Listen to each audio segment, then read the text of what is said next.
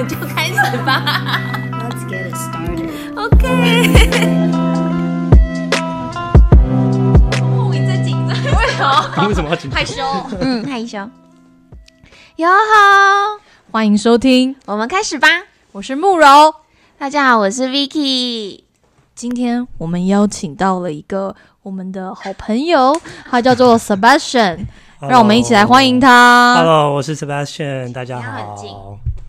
好，我要很近，OK，好近这。么近，对今天呢，其实我们是前同事关系啦，嗯然后在又是一个因缘际会，然后看到人我们就拉来，全部都要上我们的 podcast，全部都要上一次。没错，先先拉他当我们的那个订阅者。粉丝，然后拜托他听，然后他还说，那你要不要来录一集？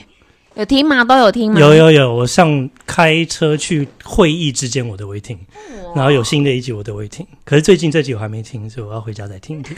那你有印象最深刻的一集吗？还是他就是你的背景？他就是我的背背景，我因为，我觉得听你们聊天有时候锵锵的还蛮欢乐。对我，我就是也是问我其他朋友，他们也会放着，也是开车的时候听，然后就是放着。他有时候也是不太记得我们在讲什么，但他就是有两个人很吵的在聊天，就是好像就是身边的朋友在聊天这样子。我表姐也是这样说，她就只是化妆的时候放着，然后就是听听朋友聊天的感觉。我我们就是隔壁桌那个很吵的两个女生，所以其实我们不用每次都那么认真想主题啊。就是全部都邀人家来聊天就好了。我们刚才很临时抱佛脚的写写了一个 round down，所以其实那我们今天就来聊天，好啊好啊就是没有要特别聊什么，但是我觉得还是要稍微介绍一下 Sebastian。，OK OK。我觉得你是一个很不一样的人，真的，而且我觉得生活中不是很常可以遇到，真的吗？嗯，不是在这个公司或是这种产业需要的，因为你不觉得台湾没有很很常有这样子的 position 的人存在？对，，很少。嗯，因为我们好像卖关子，对，呃，Sebastian 是做什么啊？我是做，我现我现在是做品牌策略的，可是我原本不是学这个。嗯，对我在我应该算是高中毕业的时候，我都还不知道我要干嘛。嗯对我那时候有几个 option，一个是去中国交大念 economics，念经济。你的科科系是什么？我那那是高中的时候，高中毕业不是要要找学校念吗？然后我就是那种很懒嘛，所以我就没有填，没有去 submit 那个 administration 那个东西，我都没有报名学校，我就有点懒，很 last minute 我才要想说我到底要干嘛。然后我爸爸就跟我讲说，哎、我朋友在交大那边，你可以去交大念 economics。那我就说好，我就要去这样子。然后那时候好像放暑假吧之类的，然后我就坐在我的我叔叔开车载我回家，然后他就说：“哎、你小时候不是常喜欢画画吗？你为什么不去念工业设计，就 product design 做产品的这样子？”我说：“哎、不错，我就喜欢画东西，然后我觉得做东西很有趣，这样子，我就想好，我要念这个。我那时候住马来西亚，就是华侨，台湾，我台湾待到小学。”然后去那边念国中和高中，嗯所以我就在那边找到了一个学校，它是跟纽约的 Parsons，、就是一个很厉害的学校，它是那种姐妹校，所以你在那边上了一年级大一了，你就可以 transfer 过去，那是我原本的计划。对，就是其实我现在做到这个东西还蛮蛮有趣的，因为我原本就是想念 product design，那我念了大学一年级了以后，去申请到了英国的一个奖学金，然后我要去的时候，我爸就跟我讲说，你需要去学第三国语言，因为那时候说中文和英文，他说未来所有人都会说中文和英文，然后你如果只有两个语言，你没有办法竞争。我妈好像跟我讲过一样的话。对，你要学第三个语言，所以我就说好吧，那反正我很爱日本，嗯。然后我说你既然你要帮我付房租，你要帮我付学费，然后我只是去学语言，那就感觉过很爽，所以我就去日本那边。嗯，念语言念了一年，那因为我念的时候，那你还我在就学中吗？没有没有，我休学一年哦去念语文。，OK，对，那因为艺术学校有规定，说你入学的时候交的 portfolio 作品集不能超过一年，嗯，所以等于说我大一的作品集不能用。对那我在日本的时候，我平常是有画一些 graphic 的东西，这样子，所以我就画画画画画。然后画完了以后，就是那时候就要来申请学校，对，我要来开始念大二，日文念完了，那我就想我要去别的国家念。那可是如因为就是你知道亚洲的亚洲 family 有一种那种大家都会讲闲话，嗯。比如说你的阿姨、婶婶、嗯。叔叔会说啊，那个小孩子啊，你把他送去日本啊，然后他念了一年以后，他也没有什么成就，然后去别的地方这样子，所以我就跑去考日本国立的日本大学，哇，然后我去考他们的设计科，然后我因为我妈妈那时候跟我讲，她打电话来，我说我要考，我我报大学的时候。嗯，她就在我就在跟她讲说，我想要报 product design，、她说你你的个性不适合，嗯，她说你是一个没有耐心的人，所以呢，你念就是平面就好，你不要做这种感觉很需要花时间做的很精细的东西，这样子。然后我说好吧，那我就申请 graphic 嘛。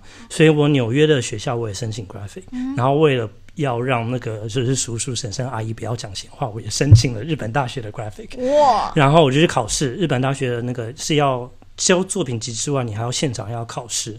然后我考完了以后给他们看作品集，过了一个礼拜，他们打电话给我说：“对不起，你的 graphic 没有上，可是你要不要来上我们的 product design？”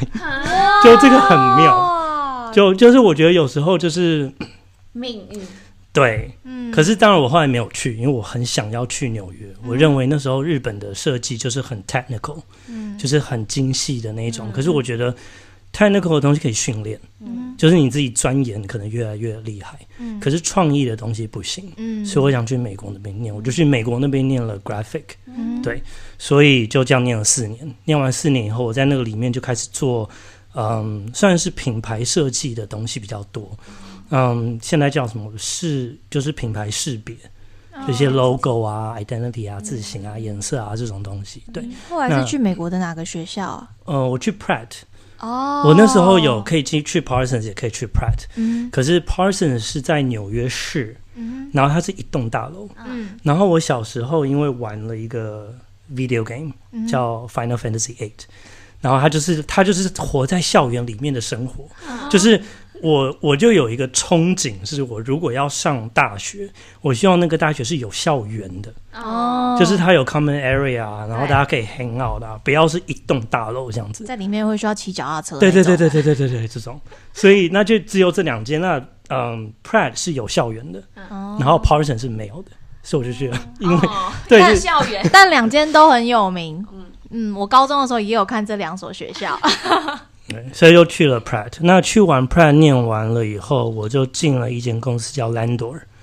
那 Landor 是美国算是前前五大的做 branding 的公司，他们的 account 是像说，像我那时候做什么，那时候做 Discovery Channel、PGA Golf，他们那边的一个银行叫 Capital One，很大的一个银行，嗯嗯还有 Verizon，就是这种案子，所以它算是一个非常非常大的企业，然后做的案子都非常的庞大，所以在那边做了一年多，然后有一天我爸打电话给我说：“哎、儿子，我想你。”那你知道说那种亚洲的男人是不会说这句话的，他说：“我想你。”然后我说：“好，那我回来。”所以我就我因为我那那时候公司刚好在决定我要不要续约嘛，我就说那我就回台湾这样子。对，所以我就回台湾了。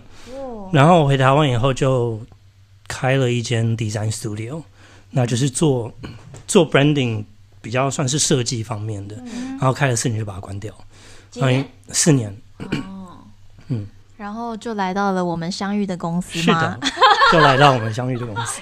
多久啊？你是第一批，我是第一批，我是公司还现在两千多人嘛，好像是对，两千多人。号已经到四千多号。对我工号是三位数的，就是我刚好是两百两百多，二二一刚好是我生日，很妙。哇，对，哎，就你快生日了耶！对我快生日了，后天。双鱼座。哎、我们竟然没有带到双鱼座这件事情啊，还是没关系啦。先祝你生日快乐！谢谢谢谢谢谢谢谢。对对对，嗯然后后来你离开了嗯，对，后来我离开了。之后，你在做什么？我现在算是做 brand consultant，、对，就是前公司，当然我现在还是每一周会进去一两天跟他们开会，然后帮他们看一些品牌方向的东西，然后另外我有在帮一些其他的企业，像金车或者一些比较小的 startup，、帮他们做 branding business model 这些东西的顾问，这样子，对，还蛮有趣的。感觉就是过了很自由的生活，不会被公司绑住，很酷哎，我喜欢。有点羡慕。但我觉得做这个工作很很很不容易，因为你要先去分析他的现况，然后想办法帮他怎么样把他自己的个性嗯更展现出来，或是好的一面更展现出来嘛。，Yeah，我觉得我还蛮 lucky 的，就是我回我回台湾的时候，刚刚好那个时候没有人在做 branding。嗯那个时候大家品牌设计其实做的都很不好，所以那时候就是很多的案子，然后钱很多。可是我发现说我的案子的案主 可能做完了两三年，他们的生意不会变好。嗯那 I don't know why，我不知道为什么。然后我就觉得很 frustrated，我会觉得说就是哎、一直做设计做的很漂亮，可是公司不会变赚更多钱，我好像没有帮到他们什么。对，所以我就把它关掉了。那关掉了以后，我进了前公司，对，然后进了这间公司以后，就其实学到很多，在在这里面五年嘛，对，然后学到说 OK 里面的一些沟通，然后为什么背后他们的生意的决策是什么，嗯。然后所以设计和品牌才会变成什么样子。所以我现在出来的时候，我就非常懂说，设计师常常会有一个很理想的状态，说可能帮一个传统产业好了，他就会说好，我用一个非常创新的方式帮你做，可是他的公司里面的结构可能是很传统的，可能政治化非常的严重，或者是说就是那种的那种就是爷爷、爸爸、小孩三代都在里面工作的 structure 是很硬的这一种，你给他太新的东西，他用不了。嗯。所以呢，他一开始可能会看起来很漂亮，可是他最后会很惨。因为它不会真的落实到他的公司或是产品或者是他服务里面。对，就是他们内部没有这个机制，可能他们的 行销是不是创意导向的，可能是代言人导向的，或者是他们没有自己的设计团队。嗯那你给他这些东西，他完全没有办法用，所以反而是说你要在他们现有的这个体制下面去给他们他们适合的东西，可能不是最酷、最漂亮、最炫的，可是是适合他们的。对，我觉得至今啦，我都还是觉得品牌这件事情很难。第一，它很难懂；再来是它怎么样被理解；再来就是它怎么样被 create，、是这几个大方向都非常的难。再加上如果这个环境、这个市场对于品牌这个东西不够理解或了解的话，其实它也很难被。市场上所有大大家都被接受，这样嗯。还有一个我常常想的是，就是品牌它要怎么样带着它原来的那个味道，可是不断不断的去进化跟长大，因为很容易你一个东西很酷的出来，可是你慢慢看到它，它就开始走歪了。嗯就是它好像只会抓时下酷的东西，你就觉得诶，它好像其实跟这个市场的东西没有什么两样。可它明明一开始出来的时候是很独特的，可是它为什么会变成这样？是它的整个那个 life cycle 的的延续，你要怎么样让它长成一个长久的东西？我觉得这件事情也超级困难的。嗯，我觉得现在其实我给很多的新创的人来找我，我跟他们聊天的时候，他们说：“诶，我要做一个新的东西，我要卖这个，然后通路在这边，你可不可以帮我做 branding，帮我做品牌策略啊这些东西？”我就跟他讲：“你不要花这个钱，因为我觉得尤其台湾比较严重，我觉得台湾品牌迷失太严重了。嗯我的给他们的 advice 就是你不要管品牌这件事情。”嗯，初期先不要，完全不要理这个。先把产品不是说做好吗？对你先把产品或 service 做好，嗯因为其实，在哈佛好像在二 Harvard Business Review 在二零一五年的时候发、发了一个 study，嗯他们发现品牌力这件事情是越来越不重要，哦在社会这很这很有趣。嗯对，他说真正比较现在比较重要的是 customer relationship，哦，对，所以 customer relationship 是现在最最重要的一个东西。那哎你把那个做好，反而你的它可以帮你的品牌。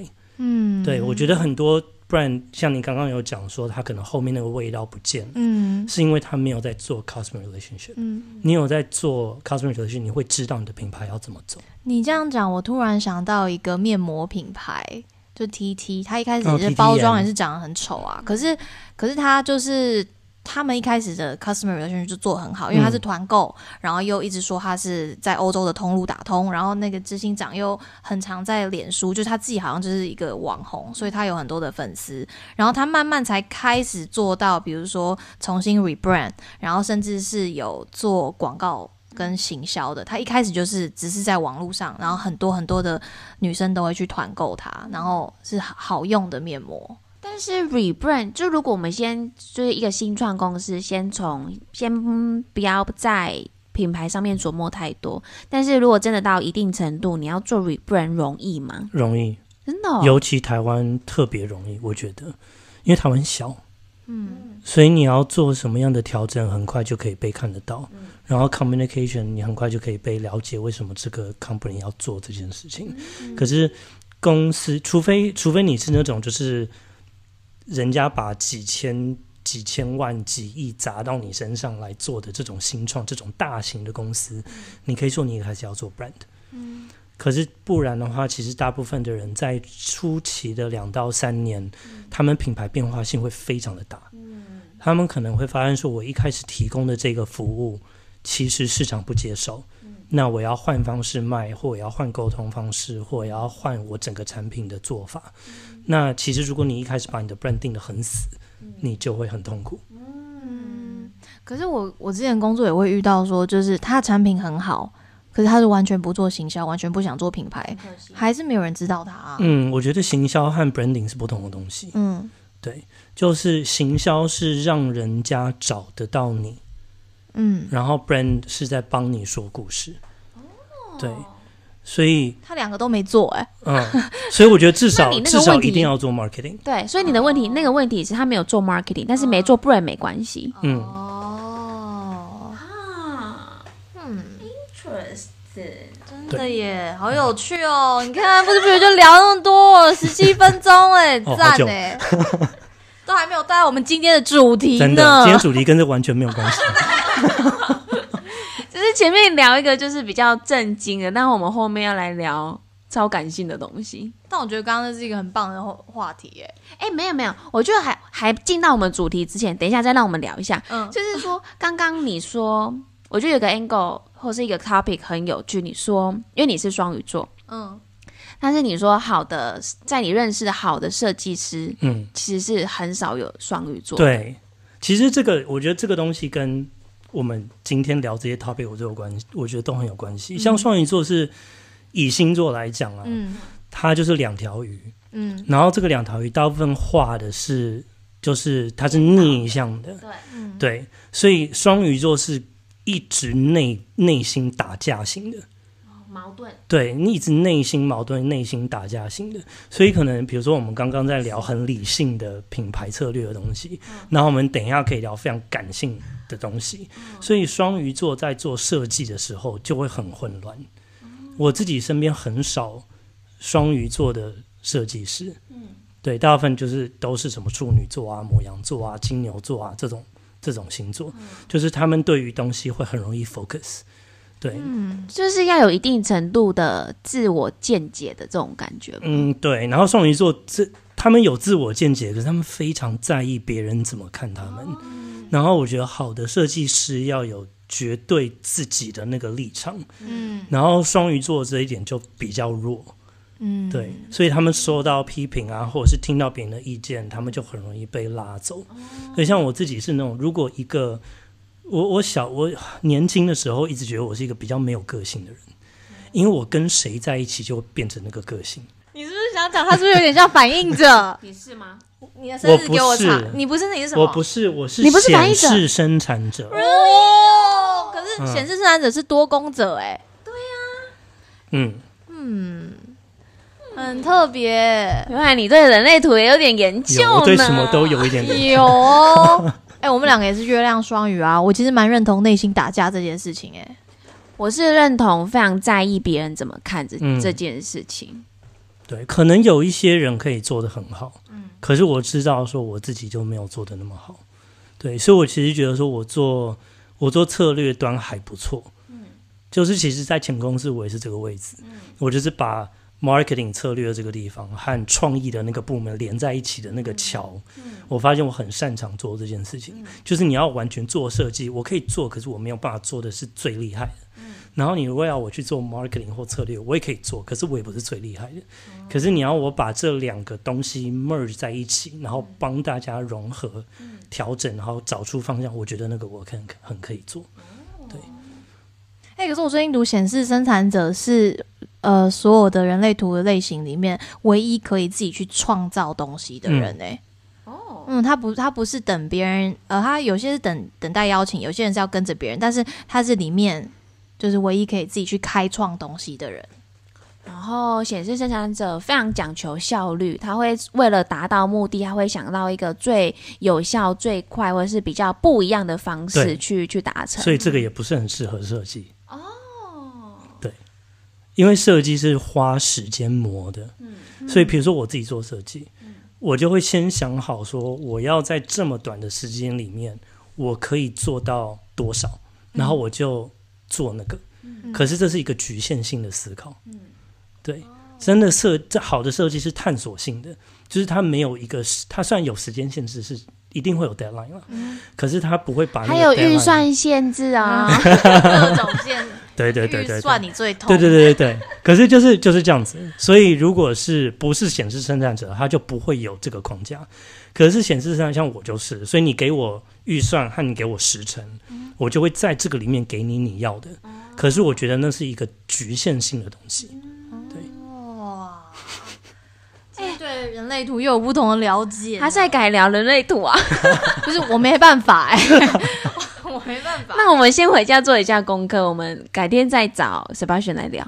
可以，人类图很可以哦。真的哦、你有你有你有研究吗？我没有很研究人类，我有我我还是你研究自己的？对我只看自己的，像星盘我也看自己的。哦对对对，其实都是你自己都不了解，你还看啥？还看啥别人呐、但是我一开始研研究一定都是研究自己啊，其他人要记很难呢、不是人类图那个真的很连自己都研究不完了。对，啊，什么几分人呐、嗯对几爻啊，太多了，太复杂了。那那个听众们如果有兴趣的话，可以去研究一下人类图。我觉得嗯，我真因为我我不研究星座，然后血型什么这些，我其实都没有一定也没有兴趣，没有一定程度的了解，也没有兴趣。但是人类图我反而觉得它很有趣，因为它它不是一个，你比如说十二等份分那么多人，它是一个真的是把你虽然是一个 group，但是它只是让这个 group 里面的人在更怎么讲？它是一个工具，可以让你了解你是一个什么样子的人，然后每一个人都不一样。我觉得这一点很重要。我不是被被群主化说哦，这群人天蝎座的人就是这样哦，maybe yes，但是其实每个人都还是有一点独特的地方，但是人类图可以显示出这样子、这件事情。我有个方式可以让我们把现在这个话题转到我们要讲的那个话题。来来，我觉得我们来宾很好，都会自己转到那个。没有，因为你刚刚有讲星座嘛，嗯。然后我自己以前不信星座，然后我前妻我 ex wife，、她就是有一段时间很研究星座，然后那个时候很妙，因为她看的星座不是只是十二星座这周运势是什么，她是看那种是什么对星盘的那一种，然后那时候她我们那时候还还没离婚，还结婚，然后那个时候她就在聊说接下来。我会碰到的那个状况，就是一切都会瓦解掉，然后重新打造。然后，所以他会，他就是每他他会有不同的阶段，所以 Phase One 我会遇到就是很多我坚信的东西都会被破坏和打破，然后我需要重新找到自己的价值观，然后接下来找到的那个价值观将会跟着我一辈子。哇。对，然后这个东西过完了以后，我们就离婚了。他是用星象去对看，对对，上升星座，然后什么不同的什么金星什么东西在哪个位置，然后去看这个东西。对，然后很妙是因为他是我，他是我上，嗯，他的星盘基本上是比我早一步，嗯，所以他在我们结婚的那段时间，他辞好像是辞掉他上一个工作，嗯然后打掉，然后搬到台北来，自己生活，然后重新弄自己的价值观，然后重新创业。嗯，对，然后我们结婚刚结婚完的那段时间，我就是离职。嗯，对，所以就是因为生工作对我来讲是生活非常一大一个很大的部分。嗯，对，所以就离职，然后离职之后离婚。嗯，对，然后现在就是自己一个人要重新的抓抓自己的价值观到底在哪里，这很有趣。因为星座我不认识，但是在人类图里面，因为人类图它是 mix 很多东西，它嗯星座也是其中之一。后易经也在里面。对，没错没错。所以它里面有提到说，每一个人都有几大轮回，呃轮对轮回，就是你走到。嗯、好像十几岁一个，二十几岁跨三十岁是一个，然后四十岁会是一个，总共好像四个左右。所以那个每一个轮回都会造就或是一个很大的改变。嗯，然后是你进入人生的另外一个阶段，所以，所以我你讲到这个的时候，我猜他应该是看到了他进入了他另外一个轮回轮回，我我觉得很有趣，但是那差太难了。就听那个人类图老师在讲这些的时候，真的是有时候会觉得太艰深了。可你看星象，其实也也就是这种东西。每每比如说什么每十九年会遇到一次木星做什么，然后那个会影响你的你的星盘的什么东西。就是我觉得我们我们的我们的就是整个人的组合，好像其实就是跟那种月亮啊、宇宙啊，就是很很有关系。我很喜欢这样的感觉。这不是迷信，我觉得它还是有科学在里面的，就是就像月亮会影响我的心情一样，月亮的周期。因为它是它是反应者，对，它是非常稀少的反应者。可是我跟你说，我是在我在还不知道我自己是反应者之前，我就常常觉得我在月圆的时候心情就特别的 月圆的时候，对，只要是满月的时候，真的心情就特别，多，特别多，情绪特别多，对。不管是多愁善感啦、还是容易愤怒啊什么的。然后我以前就很喜欢月亮，然后我有个月亮的刺青，虽然大家都问说那是地球吗？而且你儿子也是从月亮来的，对我啊就是很快，就是这是他他的胎内记忆，就是小时候他集有讲到？对很前面，反正就是小时候我问他说：“你记得你是从哪里来的吗？”然后他就说：“我是从月亮来的，四岁。”然后他说：“那个时候我在你肚子里面。”他就记得一些东西。哦，好酷哦！嗯，我印象中你是说他在月亮上面就是看到慕柔，然后他说他来当他的儿子。哦，好感动，好哭哦！好 好，那我们可以进入闲聊部分了。对，刚刚又歪了，抱歉。哎，还是刚刚是闲聊，现在才进然后现在才要进主题。刚刚已经要进入要独自生活啦，然后酒又偏掉，超偏。真的没有。我们刚刚不是说可以聊什么婚婚姻改变了什么？结婚，对，就是好，我先抛砖引玉一下。嗯就是我觉得啊，我是一个觉得结婚这件事情可以不用存在，就是两个相爱的人，他不用因为结婚这。被结婚这件事情而绑住，才会进入到，譬如说什么人生下一个阶段啊。如果你是相爱的人，其实可以不需要靠这种仪式，就应该可以达成。我不相信结婚是因为它另外一个层面是它还有非常多的传统仪式。我觉得那些仪式不代表我们两个人的相爱程度，或者是我们对于未来的规划、共同的共共识等等。所以我觉得结婚这个这件事情对我来说是没有什么意义的。嗯，但是两个人承诺要在一起一辈子这件事情才是有意义的。嗯所以我就很好奇的是，我觉得啦，我一开始曾经觉得结婚这件事，如果真的好，假设我今天真的结婚了，照理讲应该没什么变，应该不会有差。反正就是有一天我们大家聚集了在一起，举办了一个仪式，隔天一样我们还是要生活，所以照理讲应该不会有影响。No，真的是不，我真的是太小看这个世界，是这个世界，我真的太小看这个世界。原来一个仪式过后，它不是说哦影响我这个人，或是影响我另一半，它是影响着我身边的所有人。嗯，我觉得这件事情就是很离谱、很神奇，但是它就是会发生。哎、我很懂。我觉得，我觉得结婚跟婚姻是不同的东西。嗯就是你，你刚刚在讲结婚是仪式，嗯可是婚姻是后面的嗯，那个东西。后面的每一对，然后哦，那个真的跟就是结结结婚前完全没有想到会是这个样子。而且你没结婚过，你一定不知道。对，嗯一定不知道，你一定要经历过那件事情没有办法了解。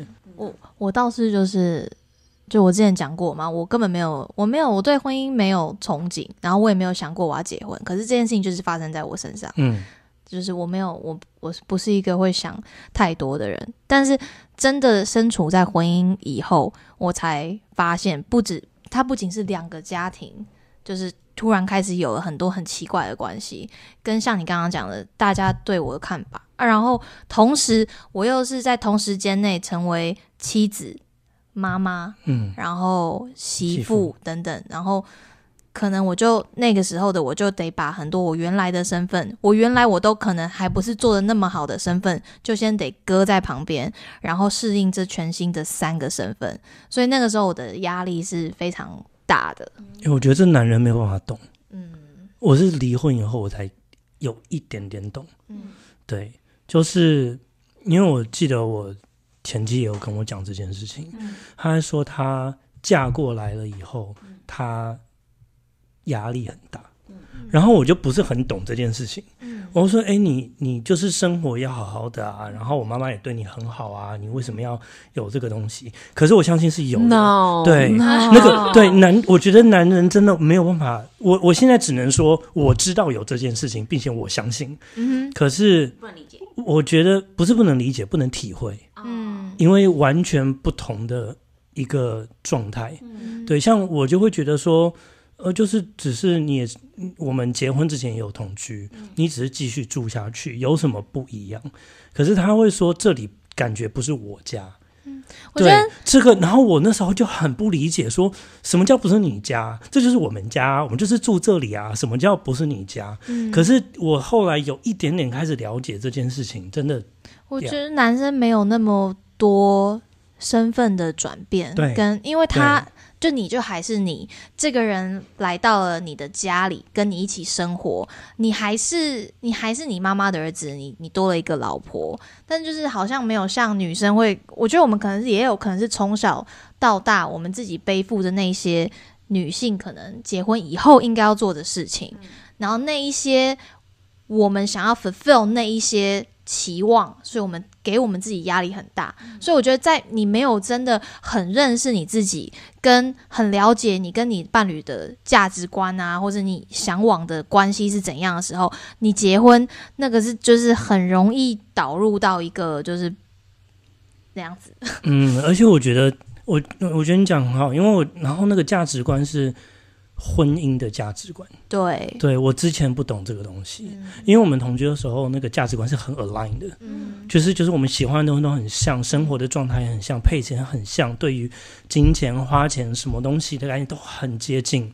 可是结婚以后，完全每天都在吵架，然后我就发现说，就是婚，那是那不是那是婚姻的价值观，因为我觉得每一个人对于妻子是什么和丈夫是什么都有不一样的想法。嗯对，就是以前我会很天真的觉得，哦，过了一天我还是我，他还是他，但其实没有。过了那一天，我们改变了什么？我们改变的是我们的身份，我们不是男女朋友，是一个夫妻。那至于对于夫妻这件事情，每个人的想法又不一样，以及别人怎么看夫妻这件事又不一样。你爸妈怎么看？你你朋友怎么看？你对自己的期望怎么看？全部都不一样的情况下，其实在一个很没有形态的情的情境下，你已经在改变，然后那个改变从来没有被沟通过。嗯嗯，而且那就是一些很隐形的期望，然后慢慢一直在逼近你那种感觉。对就是你自己在结婚之前绝对不会想这件事情，嗯你也会觉得这个真的没有什么。但是你结完婚之后，你也我也是一个不知道哪来的 idea，就会开始，我相信你也是，你就会突然间你要开始想这件事情，或者是你开始变成，或者是开始往那个方向去前进。我觉得这件事情很奇妙。你知道，就是我后来就是比较有在接触心理智商的时候，就是其实呃，天主教他们会有一个结婚前的课程，哦，我知道这个，我觉得好棒哦。对我也觉得好棒。我就觉得我太晚嗯知道这件事情，因为你你可以透过那样子的课程去认识你你你跟你伴侣对于婚姻的期望跟婚姻的价值观，跟你们以后生活的信念是什么。但在没有这个这些基础之前，你是两个什么都不知道的人在玩一个新的游戏。对，所以你当然会很有很多的跌倒。那假设你们的关关系的基础或者是不是很好，或者是你们的个性上面的缺陷没有办法去去互相包容彼此的话，那就是会有很多的火嗯火、彼此的摩擦摩擦。呀，回头看，像我现在偶尔会和我前妻吃饭啊、聊天，我们都会聊到说，哦，那时候我们两个人真的不知道在干嘛，嗯，就好像两个小孩子要玩大人的游戏，嗯然后不知道这个 game 要怎么玩、怎么运作，这样子。对，那个但你会有一段期间觉得你你现在在做的事情就是这个婚姻应该要看起来的事情，可是你只是在装嗯做在做这件事，嗯你只是在演。或者是那些是从哪来的？就是你在尝试，或者是你在装、你在演的那一套剧本是谁给你的？我们是不是？我有时候在想说，因为我们什么都不会，我们都还是在，我们还是小孩在玩大人的游戏，但是那个大人的游戏，我们好像从小会被被给予一些规则，就你爸妈，嗯，就是原生家庭。对啊，因为只能跟他们学啊。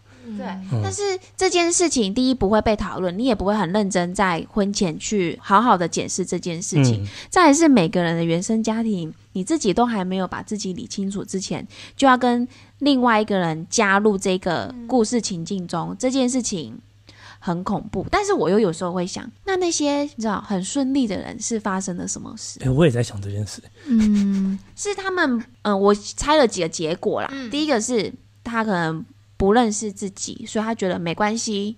他觉得反正社会要求就是这样，他就是做到社会要求，他有点放弃了自己，或者是隐藏了自己。第二是他连想到这件事情都没有，还有他对期望的，他自己把那个期望的包袱背在身上，然后非常负责任的去忍辱负重的完成他的角色该做的事情，很多这种人。或者是压抑，他就是嗯。压抑了这最原本的自己，然后照着照着不知道谁给予他的期望往那个方向发展，所以能够发现这件事情的人是不是比较厉害？我们我们很幸运，我觉得我们很幸运。我觉得有两种，就是一种是刚刚这种压抑型的，另外一种是真的有在。我不是说就是我们没有认真经营婚姻，我们一定有。嗯，可是我自己啊，我自己认为我那个时候对我太执着了。我对于我自己要的婚姻形态非常的执着，就是比如说，我认为我的婚姻我不想要一直吵架，或者是我认为我在我的婚姻里面，男人必须是扛起家计的那一个，所以如果我不工作，我我会非常不舒服，等等等等的，就是我自己设定的一个，不管是剧本也好，情境定义这个婚姻应该是什么样子。然后当可是你和你无法控制另外一个人，就算是他是你老婆，或者是你非常的认识他，你也没办法控制他。对，可是偏偏我的个性，我就是一个控制狂。对，哦，欢迎欢迎来到两个控制狂的 podcast，还是我们这个频道是在收集控制狂们？有一点呢、是吗？大家都是吗？就是我对于我想要的结果，我很在意。对，然后我觉得另外一种就是不是压抑的那一种人，他们是对这个东西没有那么在意，他们愿意放掉。嗯，就是我愿意去接受对方的价值观，或者我愿意把我认为婚姻应该是这个形态的这个想象给放掉。我那时候放不掉。对，然后我后很后来我才开始了解说，原来我那时候执着的这个东西是这个。对，那他那个时候是放掉的那一方吗？我觉得也没有啊，所以才会这个样子发生。哦，就硬碰硬。对，就是他放不掉他的东西，我也放不了我的东西，然后我们也不知道我们 hold 的是什么。你能你能想象，假设今天你一直执着着你你想要的那个婚姻的样子，然后你的另一半就是是放掉的那一方，就是事事可能都比较顺着你的样子，这样的婚姻关系会长久吗？如果那个放掉的那个人没有不舒服的话，就是他是一个很很乐意做这件事情，他也不会很在乎说我放掉了是会不会改变了我自己等等等这方面的话，我觉得他应该 OK，应该是吧？因为我我不是这样的人。你们两个有看过《Marriage Story》吗？没有，我不敢看。那你们可以看，我推荐可以看，嗯，好看一下。因为那就是一个有关于放掉跟找到自己想要什么的的婚姻故事。啊，不要剧透。我没有剧透啊，你相信一辈子？我还有一个就是，这是我朋友的见解，但是我自己也常常最近比较常想要这个事情。他不相信婚姻，他也不想要结婚，他是男生。他说，因为他不觉得他一辈子只能爱一个人，他也不想要一辈子就是跟这个人定了，然后就是一辈子就跟这个人定下去。后来我觉得这其实好像是真的，但 somehow 很多人做到这件事情，那他们怎么做到？不然就是刚好很适合。我觉得很多 case 都是忍耐，忍耐、忍。嗯包容，嗯，所以很多人家里要挂那个匾额，上面写“忍”，就是要提醒自己。我觉得忍耐和包容又不一样。忍，嗯，对，包容是其实我觉得是你有接，你有接受，对你，有接受对方是这个样子。可是忍就是你只是，嗯那个，可是忍呢、如果有一个人在长期的忍耐，你跟他活在同一个空间里面，你会感受到那个会 tension，对。那个气氛是非常不好的。呀，我想到的是说，就是因为这件这种类似自我察觉，或是发现到自己真正想要什么这件事情，因为这件事情而离婚的人，常常不被外人理解，就是嗯他们可能会觉得说，哦，你们又没有怎么样，嗯，我又没有做错事，或者是他又没有做什么。就是不能容忍的事，他也没出轨，他也没这样，你们干嘛分开？嗯，或者是他对你很好啊，为什么你想要离开他？哎、我好同意这件事哦，因为我我结婚之前，那时候我和一个另外一个离婚的朋友聊天，然后我那时候当然还没进入婚姻，所以我不懂这个东西是什么。然后我那时候就说，其实我觉得现在人太容易离婚了。哦，我说就是应该要离结婚，就是 commitment 啊，就是承诺，就是要努力拼过去啊，完全没有办法。而且你记得吗？那我记得你那个时候在讲你要结婚的时候，还有你教你教那个前妻是还是女朋友的时候，嗯。我记得你有跟我说他，你觉得他就是你的真命天女对，就一切是 match 到嗯。没有办法，对，就是很很夸张的那种，就是他可能很很多啦，很多很多有趣的小故事，可能我会知道他现在在干嘛，吃什么，虽然他在很远的地方，然后或者是说他说他在逛街，我说我去找你，我也没说在，他也没说他在哪里。可是我知道他在星光三月的化妆品的那个地方，然后我知道是哪一栋星光三月，然后我找到他，就很夸张，哦。很夸张，很夸张这种。对，所以你当然会认为是 真命天女。对，是巧合还是真命天女？可是那巧合太多了。对，对对我来讲就应该就不是巧合。你们现在还维持朋友关系？嗯，我们现在关系很好，对，还是 friend。所以真命天女不代表适合结婚，啊，不代表适合婚姻。或者是我觉得你要看说，呃，如果当然，我觉得离婚，我我离婚的时候觉得离婚是失败的。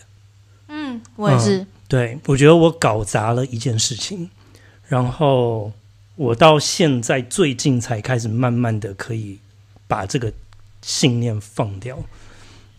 我离婚的时候，觉得别人看我是失败的，我内心相信我不是失败的，但是因为我也很害怕别人看我的那种眼神跟他们怎么想我的，所以我刚离婚的时候，曾经有一段时间我会很想躲起来，我也不想出去，我也不想要跟任何人交代，就是这段关系我是怎么结束的，为什么要结束？Yeah，可是如果没有失败成功论的话，我觉得他真的教了我很多东西。嗯嗯嗯嗯嗯嗯，就是透，如果不是结婚，我永远不会了解我有这么大的一块东西。嗯对就，是就像你刚刚说，你没有结过婚，你其实很难理解这些东西。你没有经历过所谓的那个无形的改变，然后以及跟这个过程中，你的生活上在一个物质完全没有改变，人也没有改变，天气气候甚至都没有改变的情况下，其实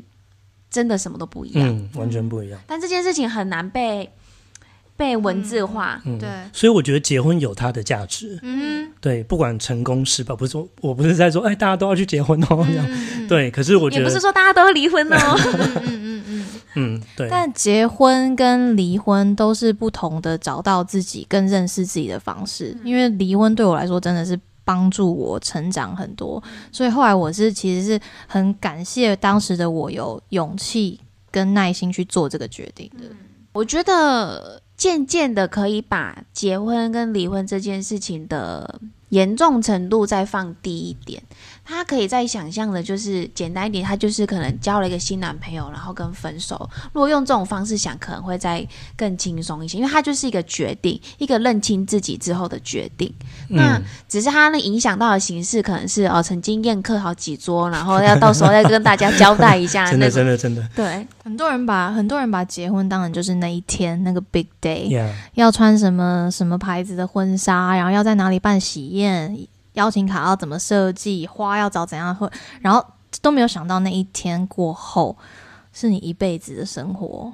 可是我完全没有计划，完全没有考虑要怎么一辈子。我觉得我真的完全没有想到这件事情，虽然我以为我有，对、嗯你以为你有，但是你没有办法，你不可能做到提前准备。我觉得可以提前准备一些事情，例如了解对方在婚姻里面需要的东西是什么。我学到一个是去深深的了解他原生家庭的生嗯，活这个也形态，很重要。嗯，因为大家可能会就是如果不喜欢自己父母的相处模式，可能会想要排排斥说，哎，我长大不想要变成他们。但是其实潜移默化，你一直在被他，对对对对对你就是被他们影哦响了。那是内建的，对，那是内建的，没错。那是你的 default setting。被 program 对，对，所以就是如果真的要做提前准备，我觉得了解原生家庭，我觉得蛮嗯。有帮助的。嗯，哦，了解自己，对方，嗯，嗯，就是对啊，因为我们可能都会聊好的那个层面。就是不管是结婚当天好了，或者是结婚以后我们看到的好的那个层面。可是其实我觉得需求这件事情真的好重要，嗯。因为可能像我对我来讲，我是我后来才发现，我是一个很需要 respect 的人，嗯。就是我希望对方有一定程度的是尊敬我的，嗯，不是说把我放在王、嗯。王座上面，可是是要对我要有一定的尊敬。的，对。然后我也对于，比如说刚刚有讲男生必须是抗家计这件事情，可是对他来讲不一样。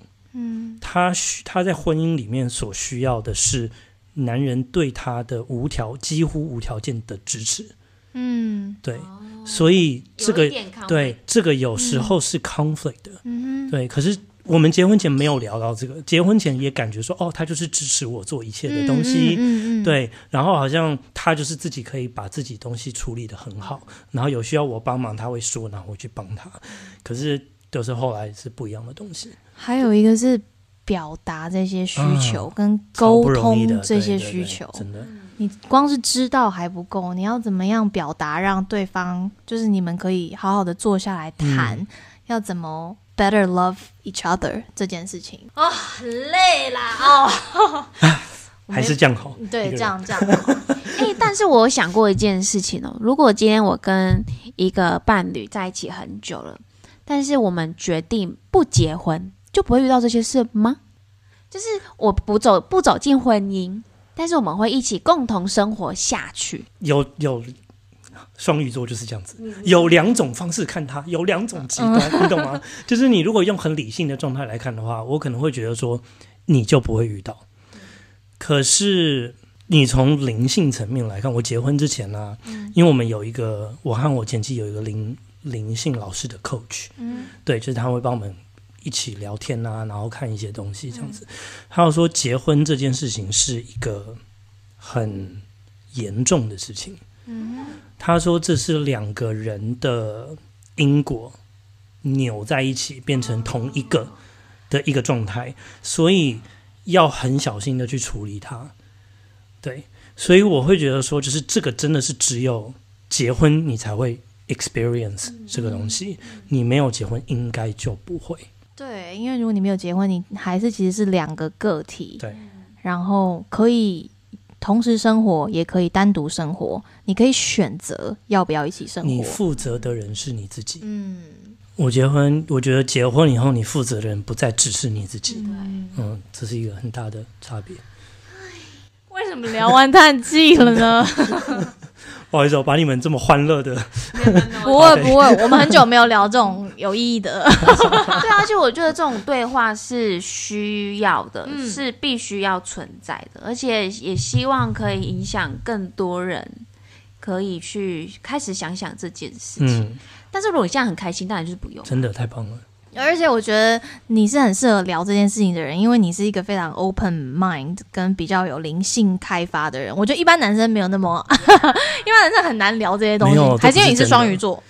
我是我是因为我有想清楚这件事情，所以我敢讲。